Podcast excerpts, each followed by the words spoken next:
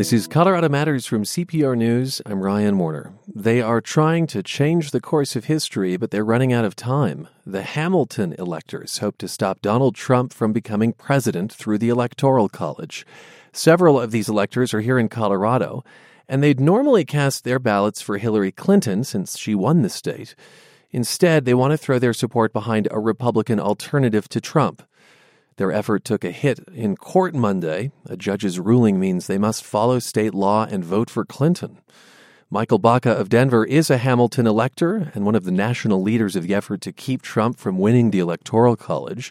And outgoing State Senator Rollie Heath is also a member of the Electoral College, but he does not consider himself a Hamilton elector. Gentlemen, thanks for being with us. And Michael, state law says each political party must choose members of the Electoral College. Because Clinton won in Colorado, the Republicans sit this one out here and the nine Democratic electors vote. And by state law, they must vote for Clinton.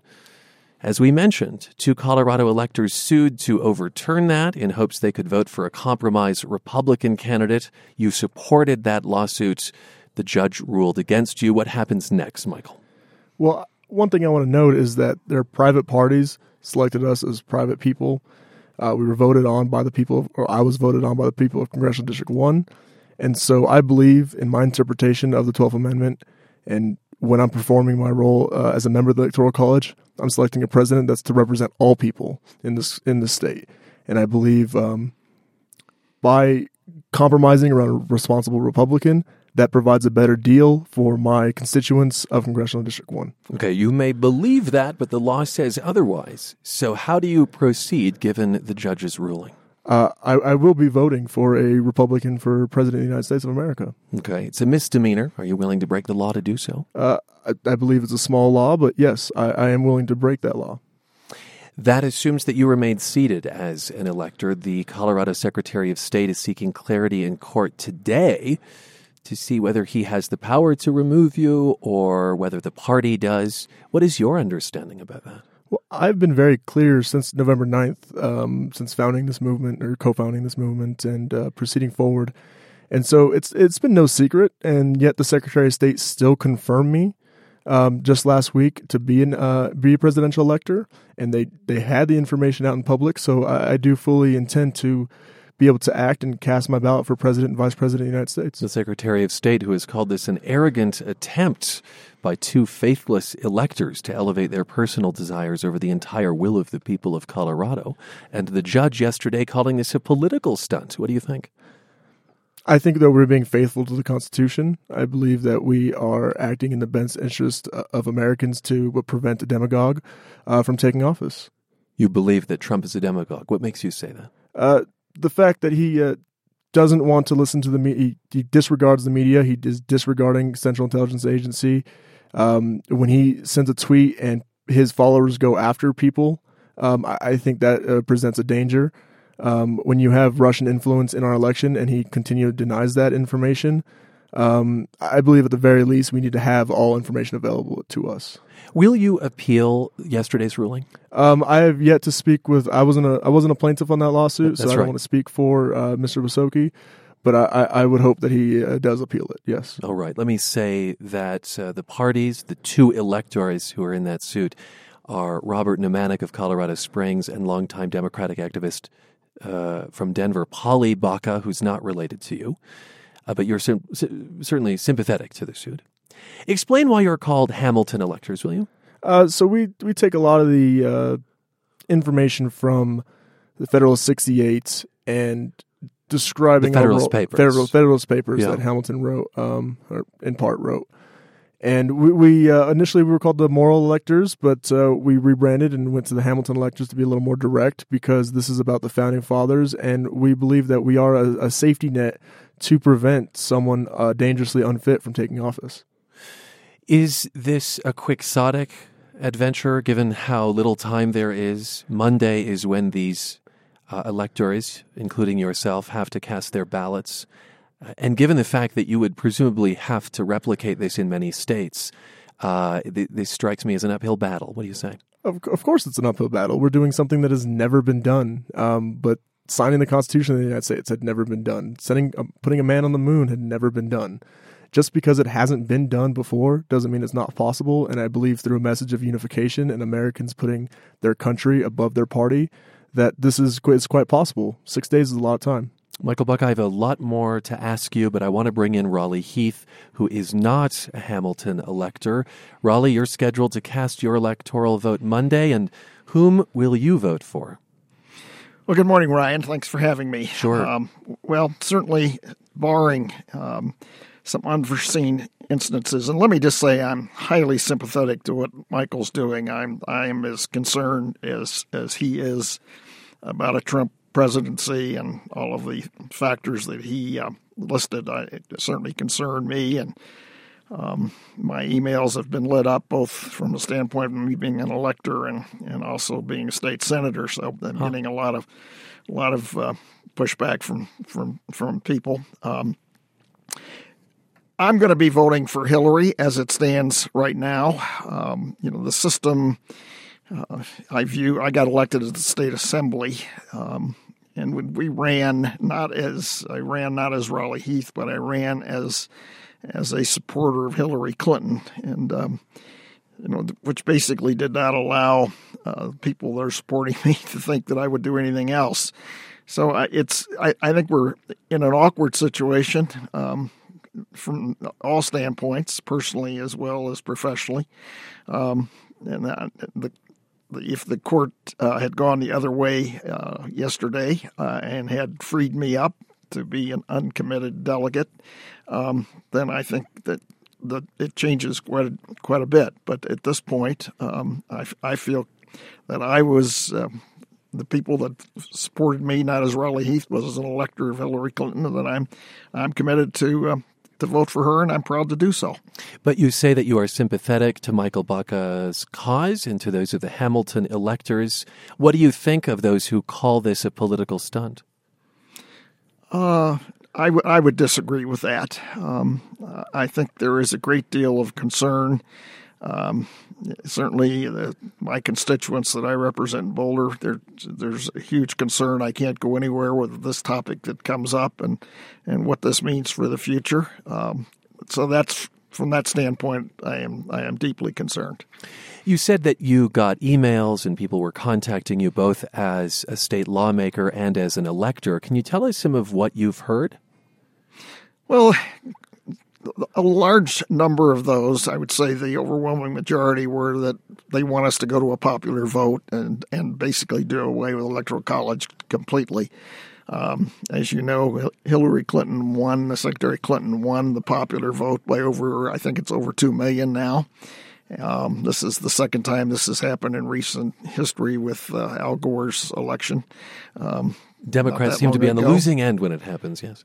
Yeah, and uh, so I, th- I think there's a lot of people that feel we ought to go straight to that. Of course, the whole reason for the electoral college is uh, the small states wanted a voice, and if we went to a majority vote, they they would lose out to the New Yorks and Californias and East and West Coasts, um, and that's that's why the, we have the electoral college uh, and not a popular vote. So I don't think that would change, and I think the chances of us going to a majority vote are are, are pretty slim uh, for for that very reason that uh, the small states won when the uh, when this was all drafted uh, these many years ago.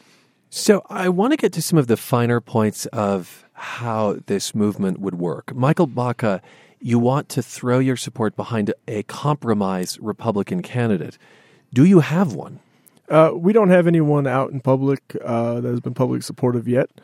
Um, we we do believe that uh, th- there's a reluctant leader out there, much like George Washington, our first president, who didn't want to become the president and was called upon, and people uh, in the only unanimous vote in the electoral college, or what it was at the time, um, voted for him and called him down from Mount Vernon. Um, and I think there's only one pragmatic approach to doing this: is that Democrats we must admit defeat, but we still can stop Donald Trump, which is the ultimate goal. It sounds like the philosophy behind supporting an alternative Republican candidate is that you do want to honor what the electoral vote was. Yes. Just not through Donald Trump. Would you say that's the case? Yes, I, I absolutely do believe that. And I, I don't think I, I think uh, I disagree a little bit with uh, Senator Heath, uh, fully respectfully, um, in, in, that I understand that the small states need to have that power um, as well, but Wyoming has their electoral votes is worth 362% more than a California electoral vote.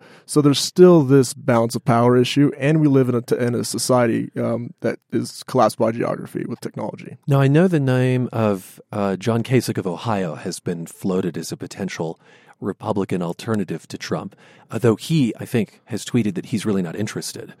Uh, so you've got till Monday, and you haven't been able to name who the Republican alternative would be.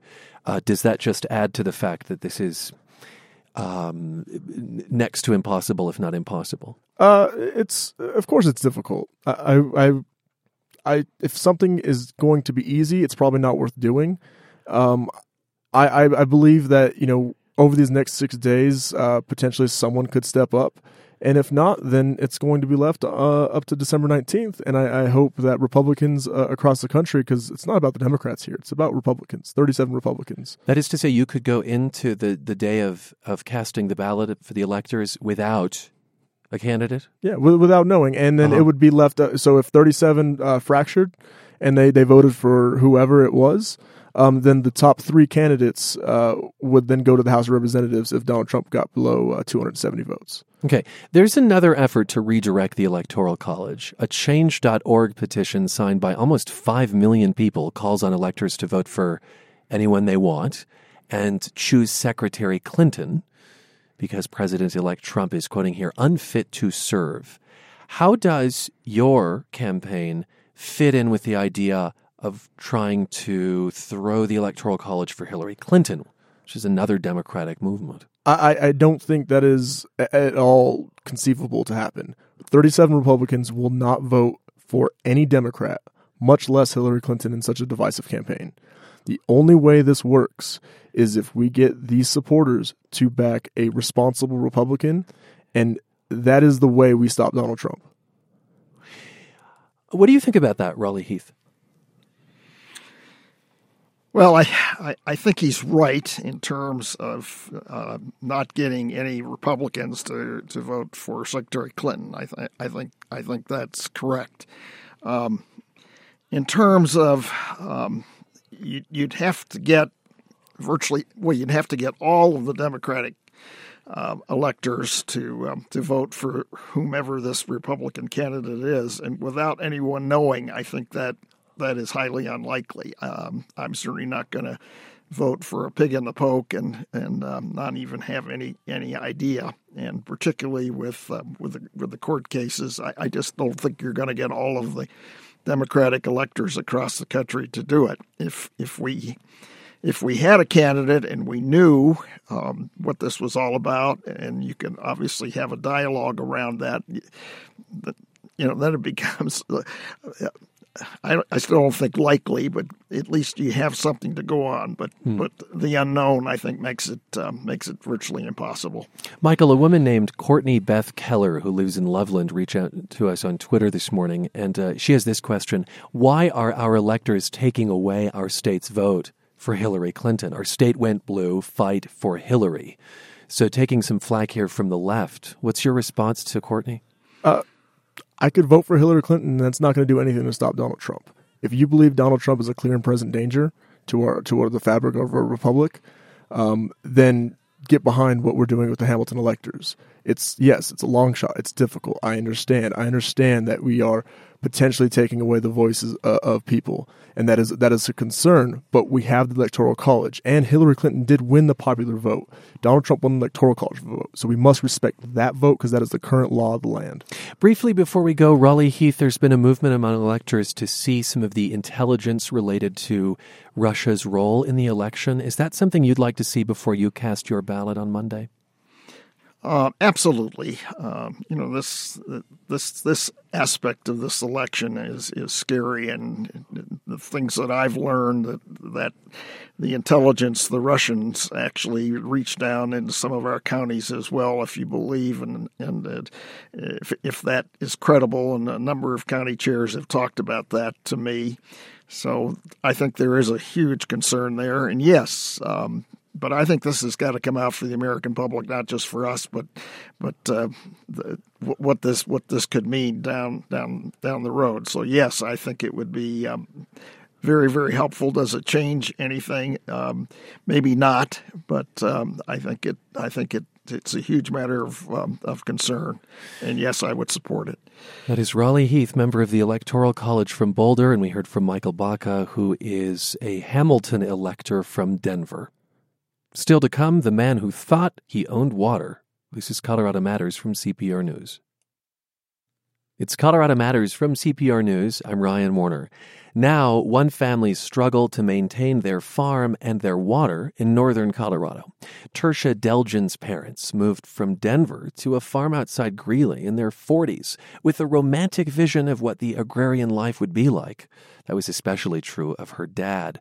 But they quickly realized how hard it was. Not just the back-breaking work, but things they took for granted, like their water. d'Elgin's new book is about their 40 year struggle to get and keep enough water for the farm to survive. The book is called The Man Who Thought He Owned Water. And Tershia, welcome to the program.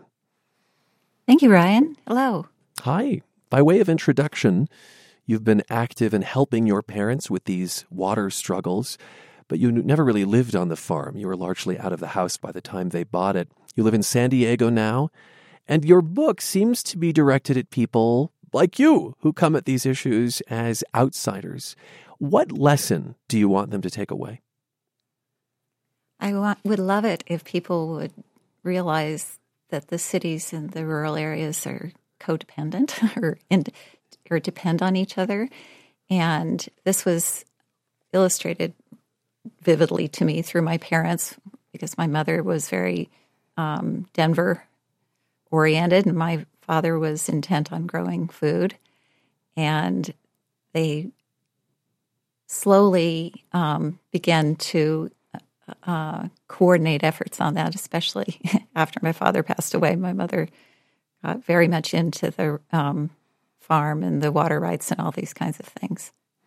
And really, they'd seen it both as urban dwellers earlier in their lives and then as farm folk later in their lives. I, I think it's a perspective that not a lot of people get. Do you think that's true?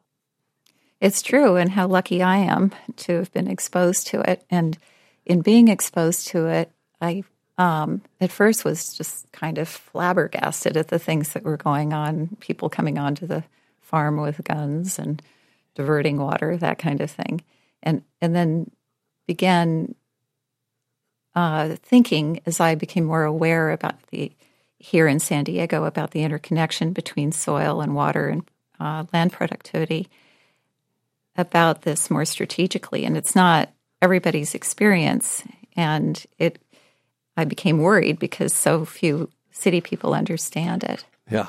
And it's fascinating and beautiful, and we depend on it for food. And really, a big theme of the book is that many Americans don't understand the lives of farmers and ranchers. You write about a moment when your sister made a comment to you on the subject of drought, something the effect of farmers use a lot more water than cities. And you sounded like you wanted to pull her hair out.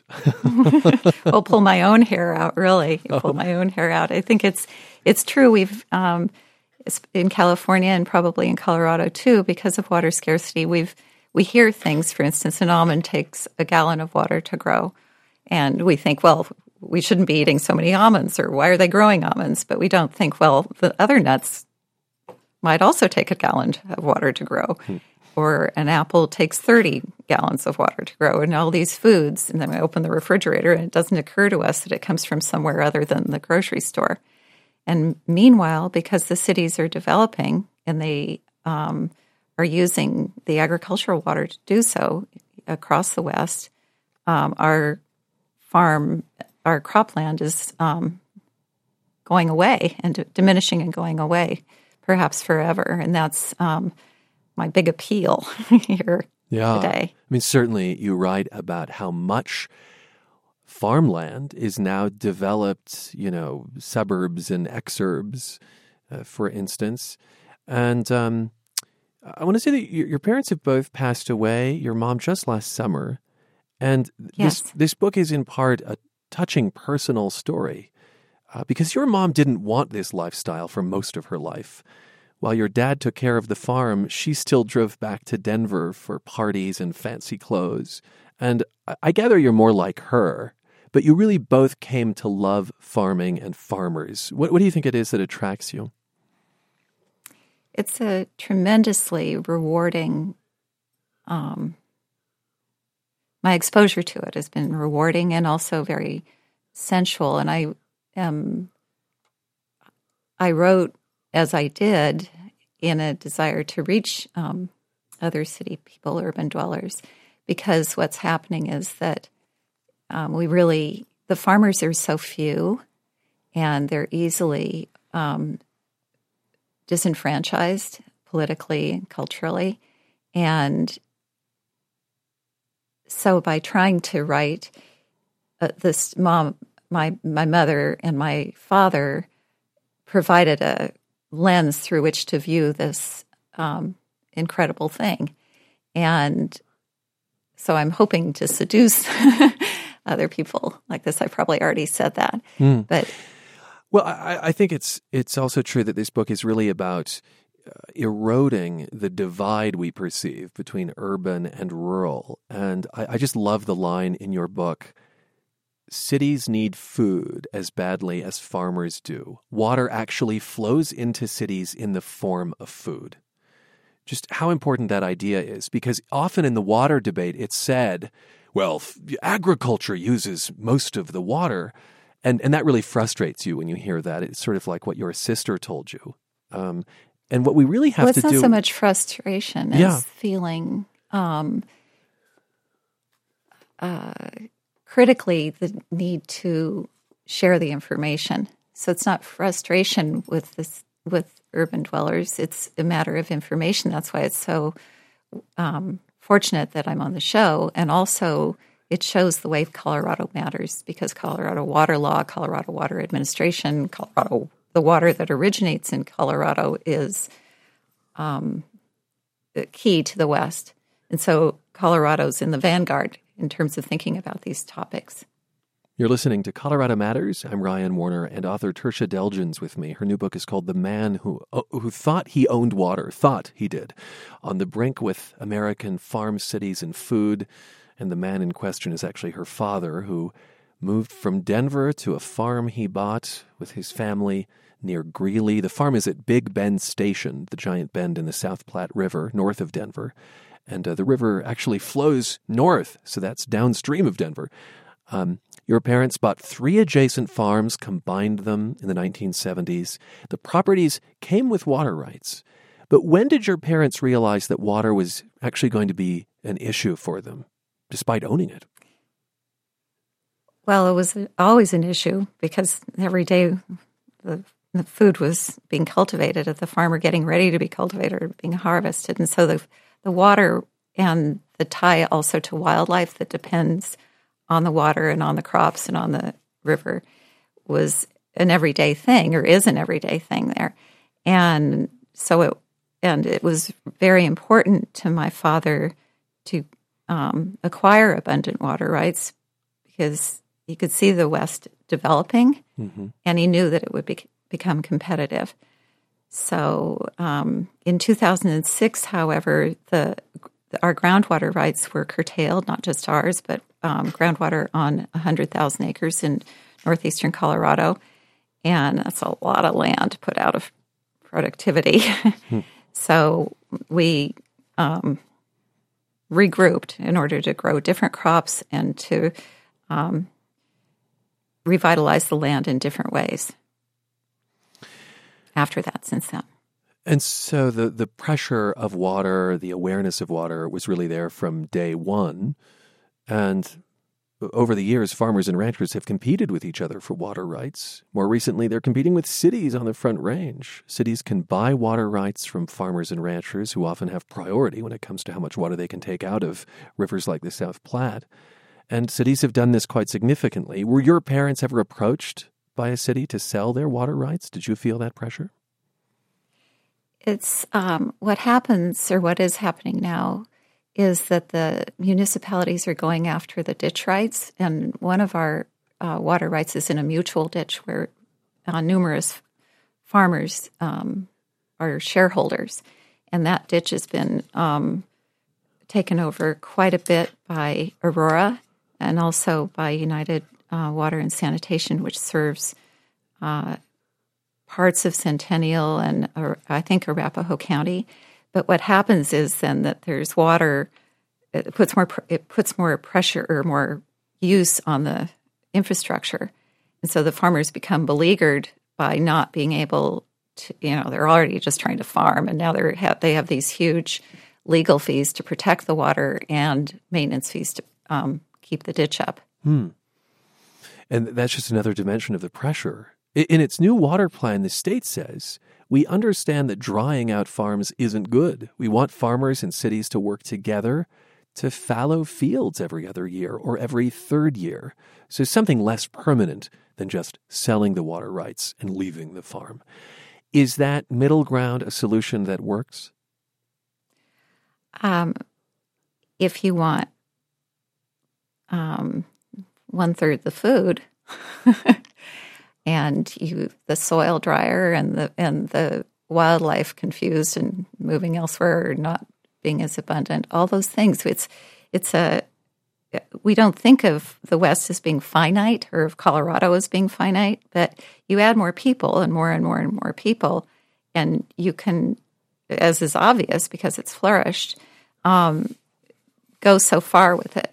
But because of the climate, because of the floods and the environment and the pollution and everything, it seems to me, at least, that we've reached a place where we should think more carefully about um, perpetual growth, perpetually adding people. The Colorado Water Plan was built for twice the population coming in before, before 2050.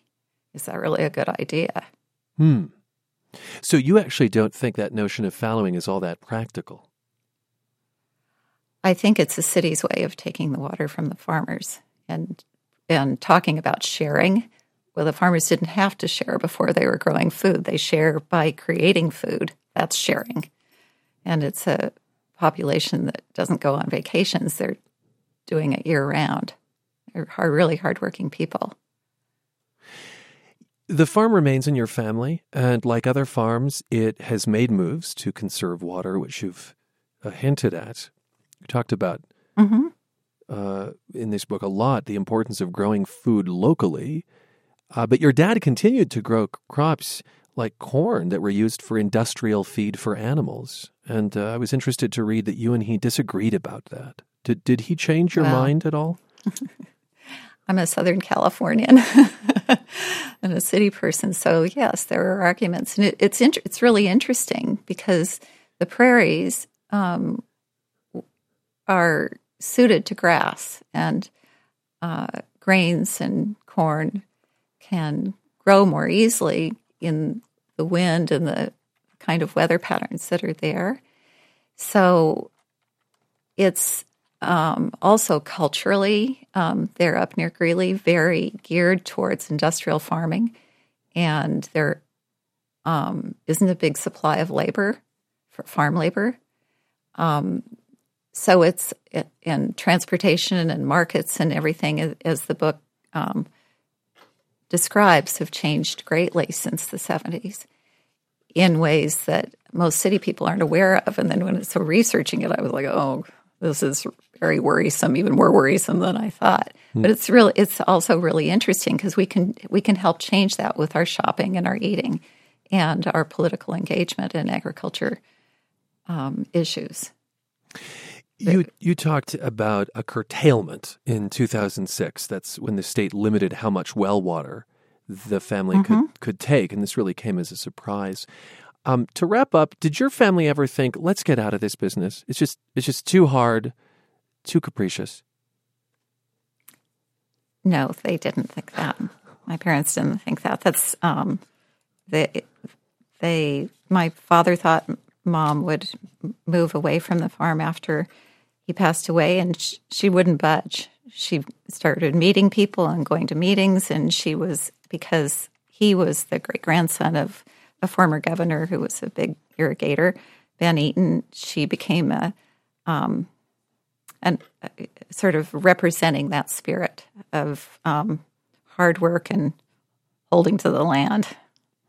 Which, as you write, is really true of a lot of folks um, in Colorado's farmlands. Thanks so much for being with us. Thank you very much. Thank you. Tershia d'Elgin wrote The Man Who Thought He Owned Water. It's about her family's farm on Denver's Front Range. You can read an excerpt at cprnews.org. And we'll be right back with Colorado Matters. It's Colorado Matters from CPR News. I'm Ryan Warner. An online school responds to my interview about a scathing investigation in Loud and Clear, our regular feedback segment. The other day, I spoke with Education Week reporter Ben Herold. He wrote a story about Colorado's largest online school, Goal Academy, which serves about 4,000 students, grades 9 through 12. Herold and his colleagues got a hold of internal data that showed in a typical week about half of students weren't logging into the school's educational software. The report also highlighted financial mismanagement by the school's founder and former head, Ron Kroll, who stepped down. Goal Academy reached out after the interview to say it didn't reflect more recent strides. Rich Mestis is chief academic officer we had a board that took immediate and swift action when they became aware of some of the concerns and issues that arose over the past uh, year. Mestis points to the state's 2016 performance review of Goal, which was just released. Academic achievement has gone up four percentage points. Academic growth jumped eight. While Mestis is concerned about kids logging on and the content they master, he also says because the school serves a high risk population, success must be measured in a variety of ways. A lot of time that we spend with our students isn't necessarily captured inside of the digital curriculum, which is more content based, but actually outside of the curriculum, where we're working with our students um, to provide wraparound services to identify needs that exist outside of academics to help get them to a place where they can be ready to learn.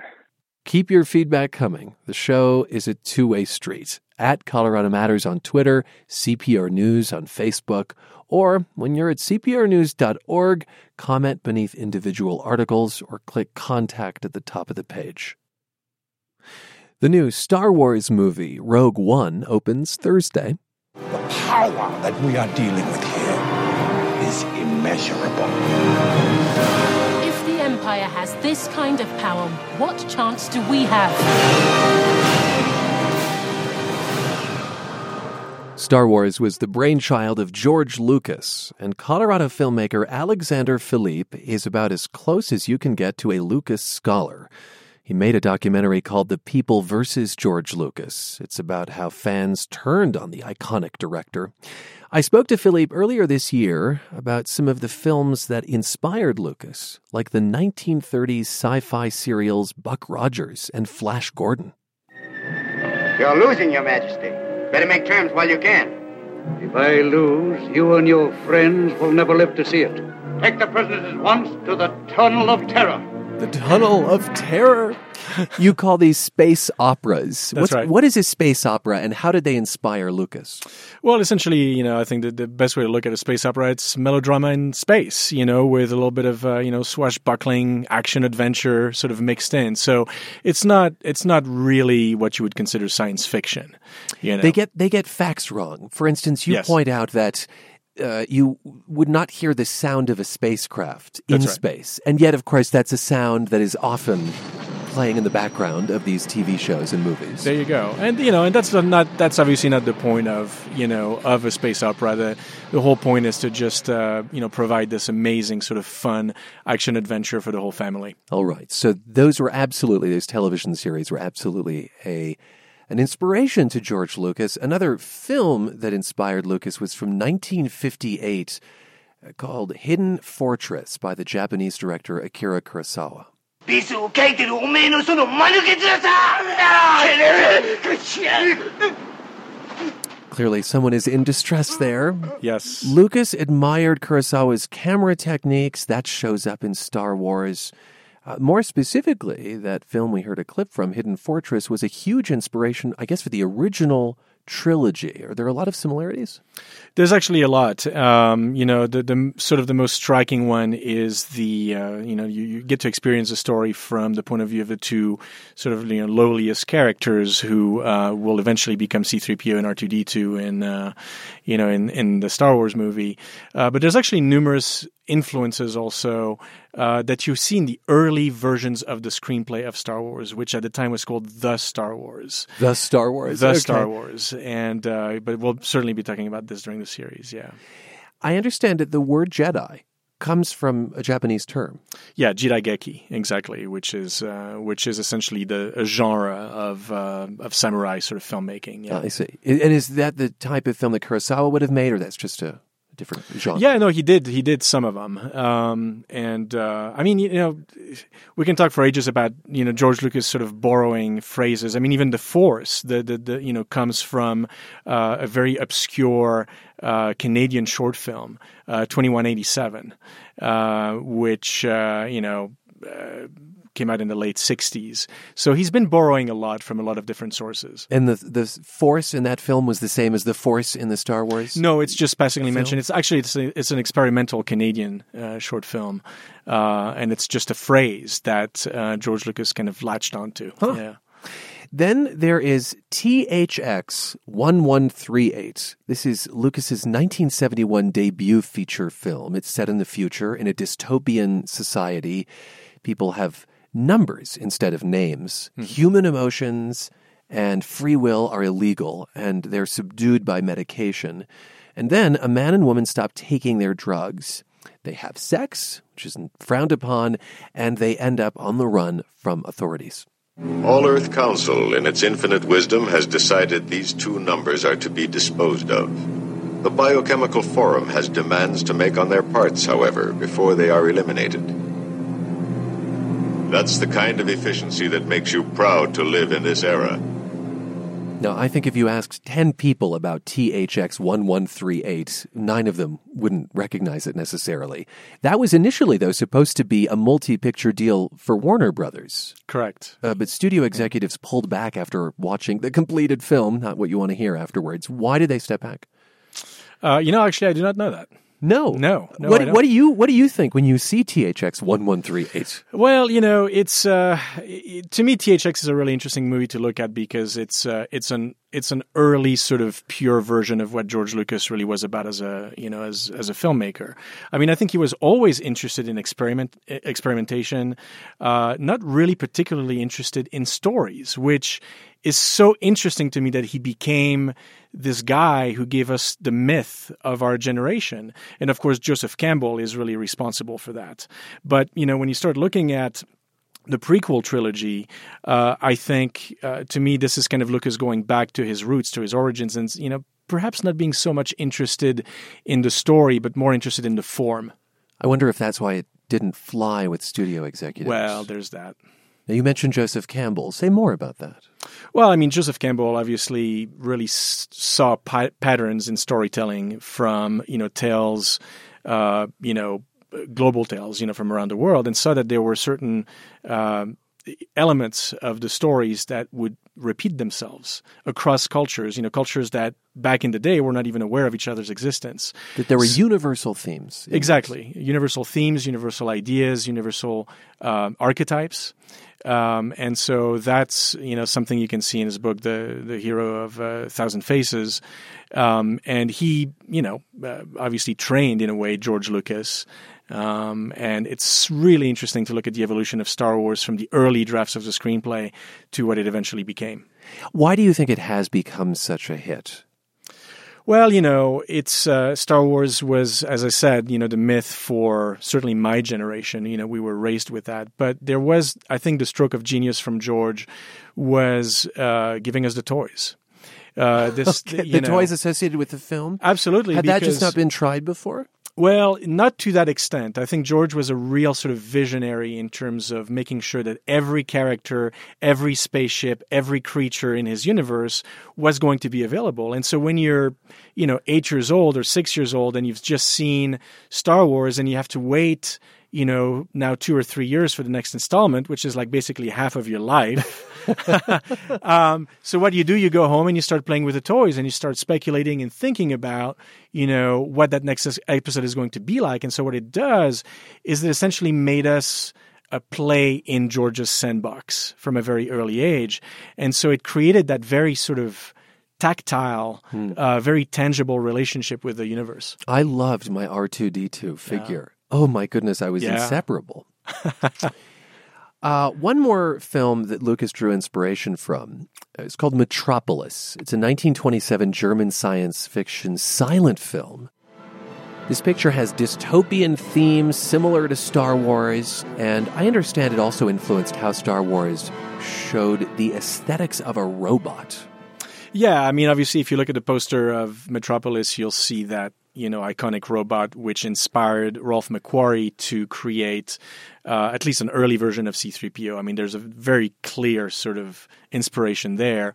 But uh, you know, it's also this this notion that you know you've got people living in this kind of city under the city who are you know the the hands, so to speak, and then the the upper class are the mind.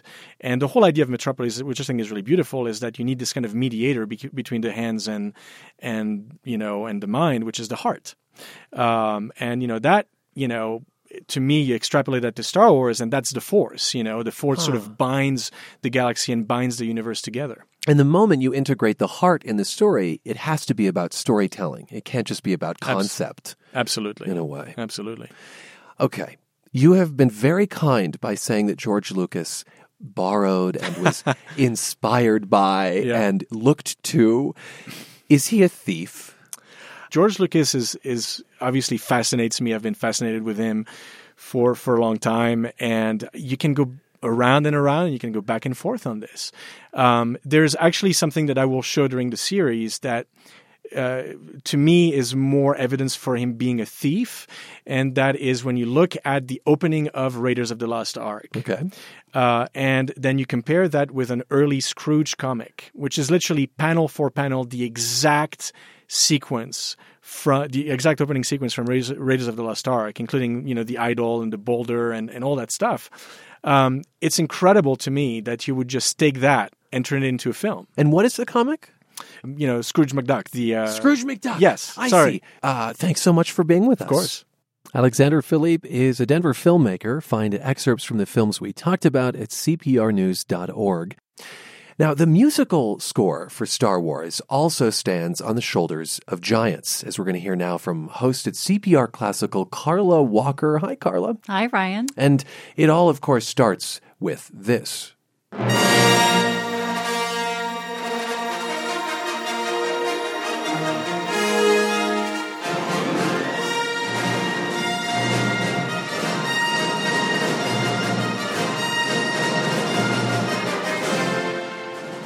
The main theme from the original Star Wars.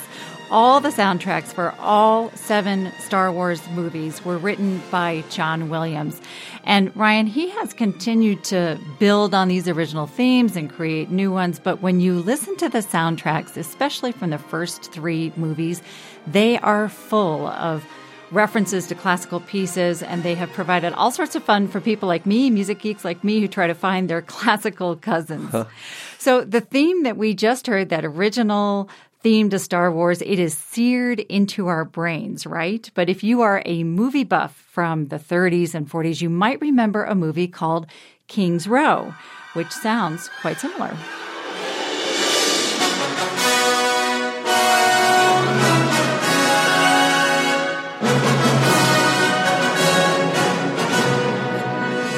Yeah, that's uncanny, isn't it? It's similar. It's not note for note, but it's very, very similar in its essence. And that was written by the great film score composer Erich Korngold. Why would John Williams do this? You know, basically, he was asked to. Um, George Lucas hired John Williams on the advice of his friend Steven Spielberg right after Spielberg and Williams had made Jaws. And Lucas told Williams, he said, Star Wars is an old fashioned movie and I want a big, grand orchestral score like Korngold used to write for these big swashbuckling movies like Robin Hood or Seahawk, these big movies from the 30s and 40s. And that's the sound that he wanted. In fact, Lucas, when he was writing Star Wars, he was listening to classical music and he put together a dummy score oh, wow. with these pieces all in order. So when he and Williams sat down, he played the pieces for Williams and he said, This is what I want. Can you give me this? He was very specific. And how is that not plagiarizing someone else's work? Well, in classical music, Ryan, there is a long tradition of composers borrowing from each other. Okay. You know, the idea of copyright didn't exist for musicians basically until about the 1920s.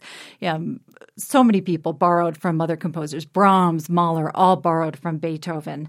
So pieces that are written after about 1923 are protected by copyright. And some of the pieces that Williams used are before then, but some of them come after the copyright laws as well. But as far as I know, if anyone has ever, if any of these estates of these composers, uh, if they've sued John Williams, it's never been reported on.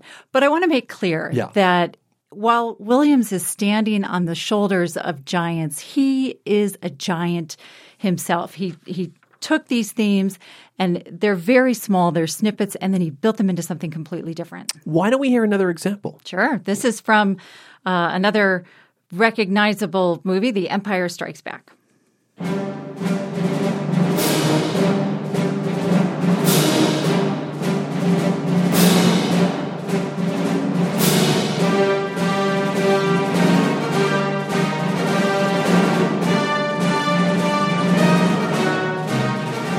Nothing good can happen when that theme is playing. exactly. It says war, doesn't it? it Those does. drums. Well, it's no coincidence that it sounds a little like Mars, the bringer of war, from the planets by Gustav Holst.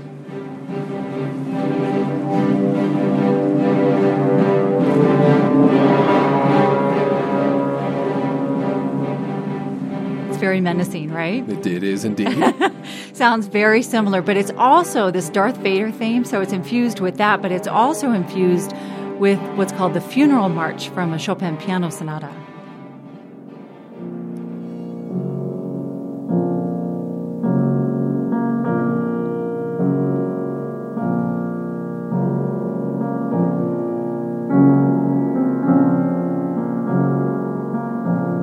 Albeit a bit slower. But if you if Yeah. you speed that up, you basically have that theme Exactly. from Darth Vader. Exactly. I think it's safe to say that Star Wars would not be what it is, what it was without the music. Absolutely. There's this great video that you can Google, and it's the scene from the throne room in the in the final uh, the final scene of the first movie where. Uh, Han and Chewbacca and Luke Skywalker are walking down the center aisle to get their award from Princess Leia, but the video is without the music, so it's just so it's just them walking and their facial expressions, and it's so incredibly cheesy. So, you know, John Williams is a giant in his own right. Thanks, Carla, for being with us. Thank you. It is Carla Walker, host at CPR Classical, and that is our show for today. I'm Ryan Warner. This is Colorado Matters from CPR News.